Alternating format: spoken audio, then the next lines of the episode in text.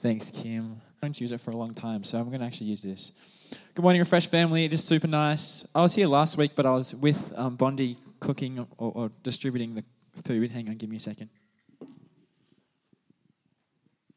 Today, welcome if you haven't been here, partly because I haven't been here for two months either. either. So you may be here longer than I have um, in the last little while, and that's okay. What mum has informed me when she was preaching last week, and she said this week, is that we've started our weeks at Refresh here with someone praying for us to start. So I would love, she said that in faith, someone will do it. So if someone, one of you people who are sharing with us, would like to open us up with prayer, if you had a loud voice, just yell it out. Would someone be willing to pray for us reading that prayer? Damo, it's you. Yeah.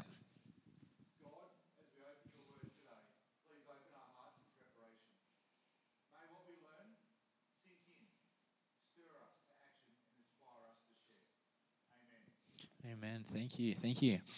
All right, last week, Mum touched on the Trinity, and Cameron said to me this morning, Cooper, I'm expecting a two hour message, but it's not going to be that. And then he also said shorter is better, so he's a bit confused. But I'm going to share a bit about John um, that we'll continue on. But before I do that, I want to ask you to simply talk to the person next to you. I'm going to give you a question, and you can answer it with the people. So feel free, turn around, um, meet someone new, but describe your Christmas Day setup with the people that are with you. What does your Christmas day look like and what's like the events? Like, do you have like a program that you follow carefully? So, with the person beside you, turn around, meet someone new. What, is, what does your Christmas day look like? And if you don't know, what was a childhood Christmas day like?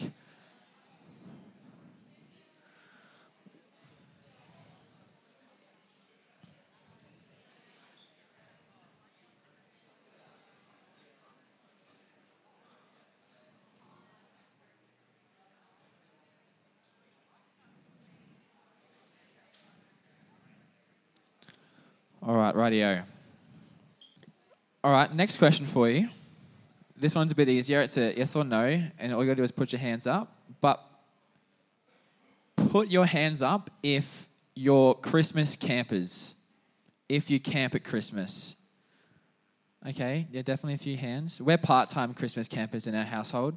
We've got um, the Webb family, so mum's family, we all live on the north side of Brisbane, so we're all nice and close, which is super awesome.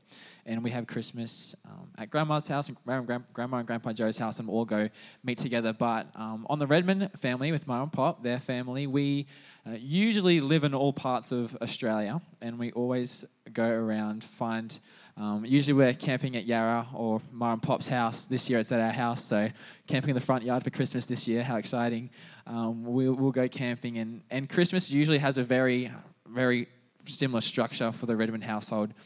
The morning you'll wake up and you'll start with your family. We'll do our Christmas gifts with each other. So, what mum and dad got us, and what our brothers, if we get each other a present, which doesn't happen every year, um, we'll, we'll, open those up with each other. And then we'll have breakfast, because presents are the first thing. And then we'll usually have a, a family activity. It'll either be Secret Santa or Chris Kringle or our Uncle Lance will come with some fun game that we'll all play together. And then it is Christmas lunch, which is usually quite a feed. And then just for a bit of something different, it is the annual, or biannual, what every second year, croquet game. So Uncle Lance brings out the croquet set. We'll mow a really nice patch of lawn, and we'll be out there in the sun for a couple of hours playing, pray, playing croquet. Probably the, the highlight of each Christmas. But at work at the moment, every single person is just buying Christmas presents. I work at Rebel in Morayfield, and everyone comes in buying Christmas presents. Christmas presents, and like I said earlier, that's a big thing that we do in our household that we do love. But I want to ask another question, and put your hands up with if within five seconds of me asking you this question, you can remember what your main Christmas gift was last year. Can anyone remember what their main Christmas gift was last year? Five, four, three two. Okay, so I think there's a good seven or eight hands that went up that remembered their main Christmas gift last year. Um, I'm in the exact same boat if you didn't put your hand up. Every year, obviously, mum and dad get you a nice gift. There's a few little things that you might get along, like a book or maybe a new toothbrush or something. No joke, I got toothbrushes three years in a row, so that was pretty exciting. But Yeah, yeah. Actually, that's a good point. I shouldn't have shared that. Actually, no. Uh, I, I couldn't remember what I got. This, so I went back and I did this silly thing, and I don't know if anybody else does it. But after every birthday and every Christmas, I take a photo and only give out a few, just so I can remember what I got. Just, just for this exact moment when somebody asked me what I got for Christmas last year, flick back in the camera. Oh, that was my present. So I worked out this morning that last year I got a tennis racket, which is quite nice. I did use that a bit this year, so I am grateful for that one. But yeah, we can't always remember those gifts. But the one gift that I always remember and I can always think of is when somebody flies home or someone come visits or a really special person in my life makes the trip, makes the effort to be with us. And that's happened a few times. Our my auntie and uncle live in America, and so they've flown over a few times, and they're coming over on Tuesday. Is that right, Mom and Pop? Yeah, so we've got our auntie and uncle coming over on Tuesday. So we're super excited for them to be here. But they're the things that I remember and are very memorable to me. Now, I want to play this video. And this was earlier this year. Um, we, me and Ethan are at uni at the moment down in Cooranbong. And my granddad, Grandpa Joe, my other granddad, uh, he turned, um, I think it was 50 or something really young. No, he turned 70 this year, and we wanted to surprise him. And so me and Ethan flew back, um, thanks, Richard, flew back to uh, back home, back to our house, and we were going to throw a surprise birthday for Grandpa Joe. So yeah, here you are thinking Cooper and Ethan flown all the way from Cooranbong, from Sydney, to be with our grandpa for his 70th birthday. But what was actually pretty special is he had, I think, 10 or 12 of his family from England all fly over. So if this video works, we hope you bring your car. this is all Grandpa Joe's brothers, nephews, nieces, all meeting each other which was a pretty exciting event for me. I had never met any of those. Oh, I met, I met Keith and Esther, two or three of them before, but I hadn't met most of the family that flew over. But here they were, all 10 or 12 of them flew over from England to spend three weeks to surprise my grandpa for his 70th birthday. Now, that is pretty memorable, if you ask me. There's nothing for me more special than when family makes the effort to fly over to be with someone or with us for our family. It's the best part. And I imagine it'd be very similar, very similar concept if you are to give birth to a child. I think of my parents when they gave birth to Lachlan first, Lachlan Redman, first son. They just brought a child into the world. How exciting that must have been to give the gift of life to something. And Lachlan Redman, first, first boy, how good. And then Cooper Redman comes along and whoops the daisy, but that's okay. So I'm here as well now. So there's two of us living together. And then second son, here he goes. And then third son, Ethan Redman's here. How exciting, three boys. And just mum's luck, Joshua Redman comes along, four boys. What a blessing we are to our to our parents. But I imagine how exciting that would have been for my parents and for, for any parent to bring a life into existence, to bring a life into a world. I know it can be daunting, but it would have been such an exciting thing to bring life, to, to enable that. When I was reflecting on that little little um, area, I thought of that time when when Jesus, when God said to Jesus, "I'm going from all the way up in heaven, He was going to send His little Son, or probably wasn't little in heaven, but send Jesus down to earth." And I, I don't know if God gets nervous or if he would have been nervous. I know Jesus um, got a bit stressed out in the garden later on in life. But I feel like if I was God, I would have been pretty nervous about sending my only son down into, into earth. But he gave us that gift. Now I'm going to continue. We're going to go through some scripture now. We're going to start with John um, 1, verse 14 to 18. And Mum touched on verse 14 last week. Um, but if you have your, your Bible and you want to pull it out, um, it'll be on the screen as we go as well. But I want to read just the first, these five verses to you first, and then we're going to break them down and we're going to go through them. And then I'm going to read it at the end, and, and we'll see what it means for us in that context. But, but here's the first verse that, that Mum touched on last week. And the Word became flesh and lived among us, and we have seen his glory, the glory as of a Father's only Son, full of grace and truth. John testified to him and cried out that this was he of whom I said he was. Oh, my tongue twisting his ability is crazy. Who he who comes after me ranks ahead of me because he was before me. Sorry. So what he's saying is, I'll get to that later. Anyway, verse verse sixteen. From his fullness we have all received grace upon grace. The law indeed was given to, through Moses. Grace and truth came through Jesus Christ. No close to the Father's heart, who has made him known.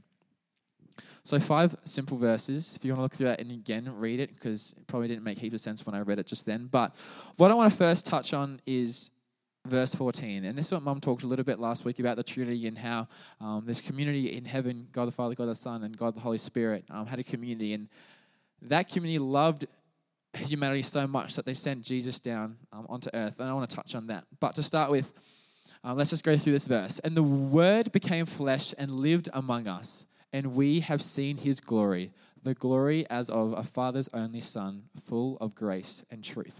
So, in the start of John, he explains that um, the Word became flesh, and, and he gives a nice poem about the Word, and that Word is Jesus, and it says, then and the divine became flesh that jesus came down to earth and was flesh and i know mum touched on this week uh, last week but what kim alluded to before is this word lived among us that word can also be translated into dwelled among us so it says the divine became flesh and lived or dwelled among us that word dwelled is, is actually quite a cool little word that we're going to touch on today. Uh, in the Greek, that is the word when they wrote the, the Old Testament in Greek, um, that word is translated, translated as tabernacle. And so, which well, I'll explain a little bit, but it, is a tent that um, held God's glory and God's goodness in the Old Testament. So it says that the divine or Jesus became flesh and tabernacled among us which, if you read that, that doesn't make sense in our English. That, that doesn't figure. But what it's saying here is that the tabernacle was a place of dwelling, and that applies for Jesus as well. So, in the Old Testament, if you were to say, I'm going to go to the tabernacle, what you're saying is, I'm going to go dwell with God. The tabernacle was a place of dwelling. And so here it is. This is a depiction of what the tabernacle looks like. Um, just one off the internet. Uh, so in the Old Testament, just to recap, if you don't know the story very well, uh, God had his special people, the Israelites, and the Israelites were his chosen nation, and he led them into a place of Egypt where they were thriving. Unfortunately, in Egypt, they were placed into slavery and they were working hard for the Egyptians, and God got them out through, through miraculous events. Um, made them free, and then they ventured this journey um, in the wilderness en route to the promised land. But on their way, it should have been a short, short journey, but they kept making mistakes. They kept denying God. They kept doing things that um, it was not in God's will. And they got stuck out in the wilderness for 40 years. And this tabernacle is what they used, what God asked them to build for, for Him, that He may dwell with His people.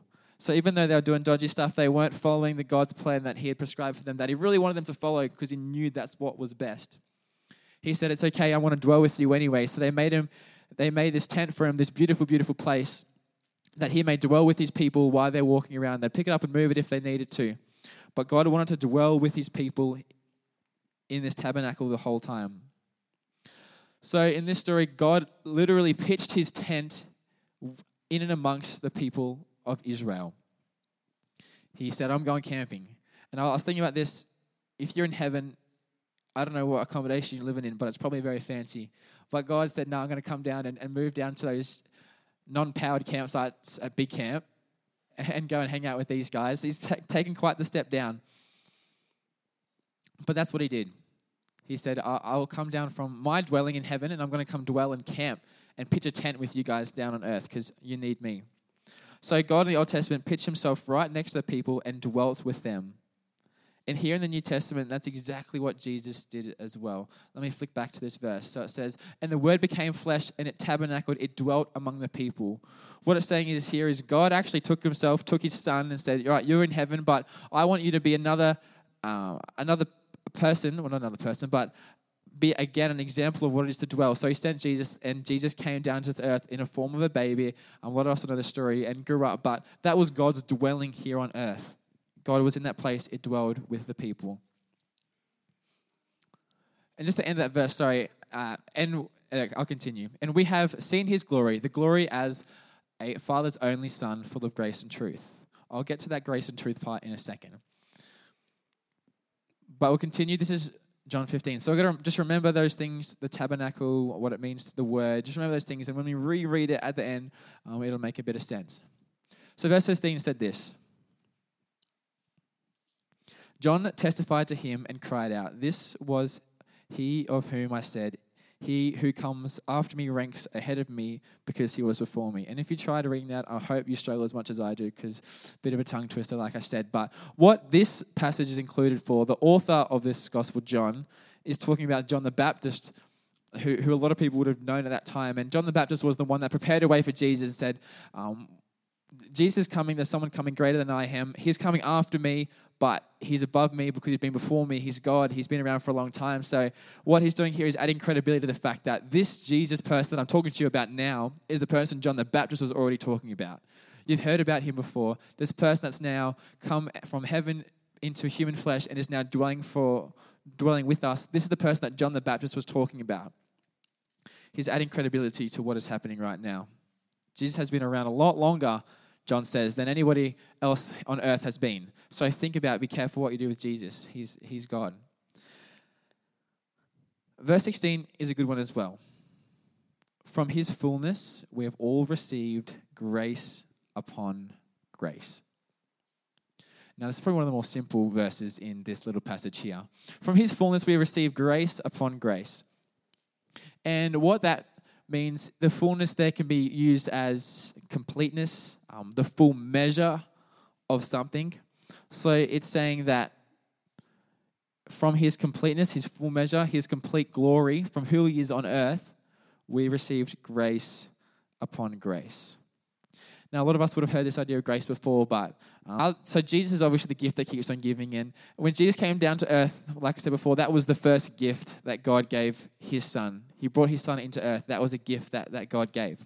And the gift that Jesus gave on the top of that was this thing called grace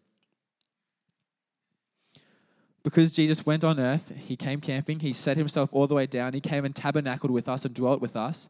We were this grace is enabled. And so what this grace means, Ephesians 2 says this, for it is by grace you have been saved through faith. This is not from yourselves, it is the gift of God. And like I said before, a lot of you would know what this grace word means. But pretty much it means that no matter who you are, no matter what you've done throughout your entire lifespan, there is no judgment. There is no feelings held back against you because grace is a, an acceptance and love that Jesus has for every single person unconditionally. And I know a lot of you going, Yes, we know Cooper. But it's how beautiful it is that we can think about it that I'm incredibly flawed and a lot of people, um, no one's perfect, but the fact that we offer this grace is such a beautiful thing. So, grace is Jesus loving us and accepting us for exactly who we are. No matter who you can be, there is no disqualification from God's grace. And I love that John uses grace upon grace. Grace upon grace upon grace. It's a, it's a load up of grace that, that Jesus offers so freely to us. And so, from his complete measure, his fullness, his completeness as, as a God on earth, we are now able to receive grace on grace, grace upon grace. Verse 17 The law indeed was given through to Moses grace and truth came through Jesus. So, back in the Old Testament, when the people were leaving Israel, Moses was the one leading them out and, and, and helping them through this process of adventuring towards the promised land. And Moses gave, uh, gave the people, the Israelites, this law of God that was going to be the thing that guided them, that helped them through on this journey to the promised land and for all the time to come. So Moses was the one that gave this law, but then it says here, grace and truth came through Jesus Christ. Now, this grace and truth phrase that I'm referring to is actually talked about quite a bit throughout the Bible. And traditionally in the Old Testament, in the Psalms, it's mentioned quite a few times. It's actually in the phrase mercy and truth. I think in, in the Psalms it's found 10 times, but it talks about the mercy and truth of God. That's his character. And particularly when referring to his chosen people, they would pray to him because he was merciful and truthful. That was the character of God. In Psalms 25, it says this all the ways of the Lord are loving and faithful towards those who keep his commandment. In other translations, um, it's kind to keep his commandments. In Psalms 38, it says a similar thing. Uh, David says this I will bow down towards your holy temple and I will praise your name, for you are unfailing, you're for your unfailing love and your faithfulness. So, what this here is talking about is, is God's character that, that praise because he was unfailing in love, he was kind, he was merciful and he was truthful, he was faithful as well.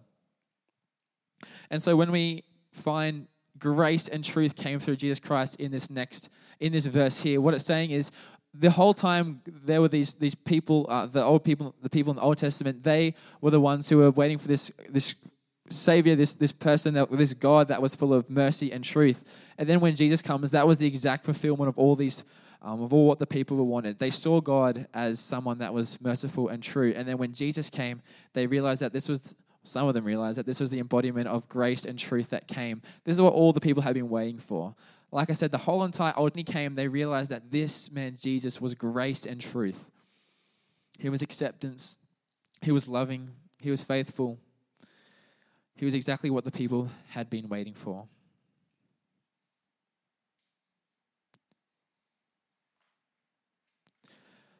Verse 18 is the last verse that we'll read, and then we'll, we'll, go through the whole thing, and hopefully you can put it together with a bit more context, and there's a bit more to go through as well. But verse 18 says, There we go. No one has ever seen God. It is God, the only Son, who is close to the Father's heart, who has made him known. No one has ever seen God. It is God, the only Son, who is close to the Father, who has made him known. And this would be probably a thing that you would have heard before as well. It's a very, very popular um, little passage of scripture, but the fact that no one had seen God, that, that this person that the Old Testament was waiting for, this God that they worshipped and, and this, um, this, this d- uh, divine um, person that they put all their trust in, no one had ever seen him yet. But when God the Son came to earth, people finally, finally got a glimpse of the glory of the God that they'd been worshipping for so long. They had known he was in the tabernacle. They knew he was dwelling with them in the Old Testament. But now on earth, there'd been a time where they thought, Where is God? I don't know what is happening right now. But this Jesus character that comes to earth, that was an absolute gift, that came and pitched his tent with the people of the time, he said, I'm coming down to camp with you guys and dwell with you guys. This was finally the chance that they got to see a glimpse of the God on high. It was their final they'd been, they'd been finally waiting for this chance to be with God. And here it was. And so, for me, when I think about camping, when, when I go, th- go through what, what our camping experience is, particularly as Redmans, it, it's usually usually ginger beers, there's usually a bit of swimming, there's definitely a hospital trip. Like there's definitely a few things that we have to tick off when we go camping. But but all this stuff that we do on the daily with God on earth, these are what contribute to God's dwelling with us and we can dwell and we can sit with him. And it's his dwelling and his camping his coming down to earth that permits us to this grace to this salvation which is such a beautiful thing. So christ left heaven. Sorry let me just make sure christ left heaven came down onto earth. He came and gave himself up as an absolute gift to the people of this world to us here it is such a privilege to live in a society and in a world that we know that God on high, the, the, the divine being above everything else in the whole entire creation, sent his one son as an absolute gift for us all. And because we had that gift, that gift continued to give and gave us this thing called grace. So let me read to you again the passage. And if you, want, if you want to follow along in your Bible in case you're not understanding what I'm saying, but we're going to go back to verse 14 and we're going to read 14 to 18 again thinking about what we've just discussed. Verse 14 And the Word became flesh. The, the divine became flesh, and it lived, tabernacled, and camped, and moved among us. It's obviously a little bit of a paraphrase. And we have seen his glory, the glory as of the Father's only Son, full of grace and truth that the people had been waiting for. John testified to him and cried out, This was he of whom I said, He who comes after me ranks ahead of me, because he was before me. From his fullness, we have all received grace upon grace. The completeness of God's glory has enabled us for this exclusive, this free and, and non exclusive gift of grace. The law indeed was given through Moses, but grace and truth came through Christ Jesus. No one has ever seen God, and it is God, the only Son, who is close to the Father's heart who made him known to us all. What an absolute gift it is that God came and gave his son, Jesus Christ, this earth and pitched his tent quite literally among the middle of the people. And I don't know if you guys have those favorite. I remember in Pathfinders, you'd always try and camp next to your friends, or at Big Camp, you always try and find your little crew that you can camp next to. Whenever you're camping, you want to camp with people that you know really well, that you want to spend time with, that you enjoy spending time with. And, and that's exactly what God did in the Old Testament. He came and camped himself with his people.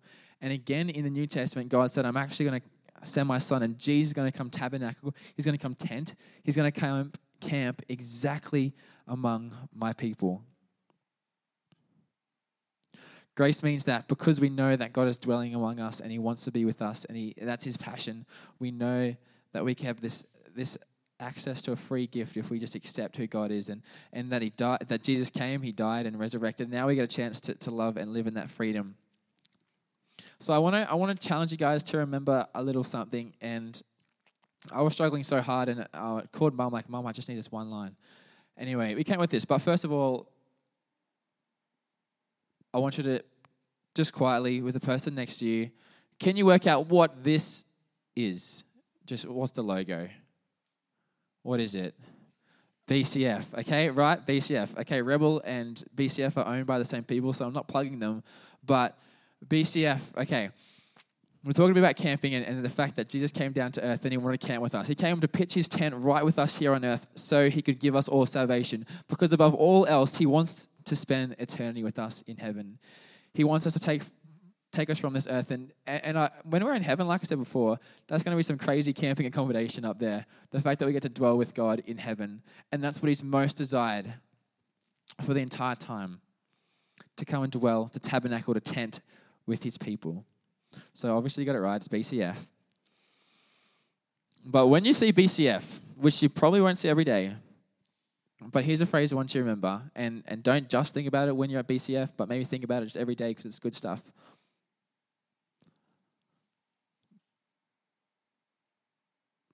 But God pitched his tent, ready for this? Beside, oh, hang on. We can, we, our, our tent, oh, I almost messed up my one line. That was almost tragic. But our tent is pitched beside Christ forever. Okay, that, that took a lot of brain power for me to think up with that. So, yeah, a round of applause would be uh, really awesome. But yeah, thanks, guys. I need that. But when Christ came down to earth and when he came down to this place with us, he enabled us now that we can camp with Christ, we can dwell with Christ, we can tent with Christ whenever we want, whenever we so desire. We can just say, Lord, I want to dwell with you right now, and He'll enter our hearts. That's this amazing thing called grace. Now, this is the one present that I'm sure God will not be offended if you regift either. And I know there's a stigma around regifting, but this is the one thing I wanted to um, remind you that if you have something, you don't have a present yet, this is one that God says regift. Think about this this present of God dwelling on earth, the one that God gave, uh, God, God sent His Son down to dwell with us. Said, "This is what I want you guys to share." You can package that up and send it to whoever you want. Share this information that God is, that Jesus came and dwelled on earth, and He wants us to dwell in heaven with Him forever. So once we accept that grace is accessible for us all, and that God wants to be with us all, there is a time to wait while we're here on earth, while we encourage others. But after that, when Christ returns, that's going to be some crazy glamping situations up in heaven where we dwell and camp and sit with God forever. So I really want to encourage you that, to remember that simple thing that we are beside Christ forever if we so accept his goodness. It is such an awesome thing. Let me pray for you all and then we'll, we'll roll on. Heavenly Father, Thank you so much that you are a, a God that was willing to send his only son down to earth and that um, in the Old Testament you pitch your tent, but once again the New Testament, Lord, just sent your son Jesus that he may dwell, he may tabernacle among the people on earth. And thank you so much that that didn't stop um, with Jesus leaving um, to go back to heaven, Lord, but that is uh, an opportunity that you've extended to us forever and ever and ever that we can dwell with you and that you are in our hearts in this place here on earth. I pray that we may not hold this for ourselves, that this message that God is camping with us is so exciting, Lord, that so much joy comes from an idea of that. So, Heavenly Father, I pray that as we continue into our next week, whatever that may be, Lord, may it work or holidays or summer camps, Lord, I pray that we may remember that you want us to dwell with you, that you want us to spend time with you and that you've given us an opportunity to, to be with you forever, to be beside Christ forever. What a privilege and gift that is for us, Lord. So I pray for the week ahead, for that truth, that grace is available and free for every single person who so chooses, Lord. We love you so much. In your name, amen.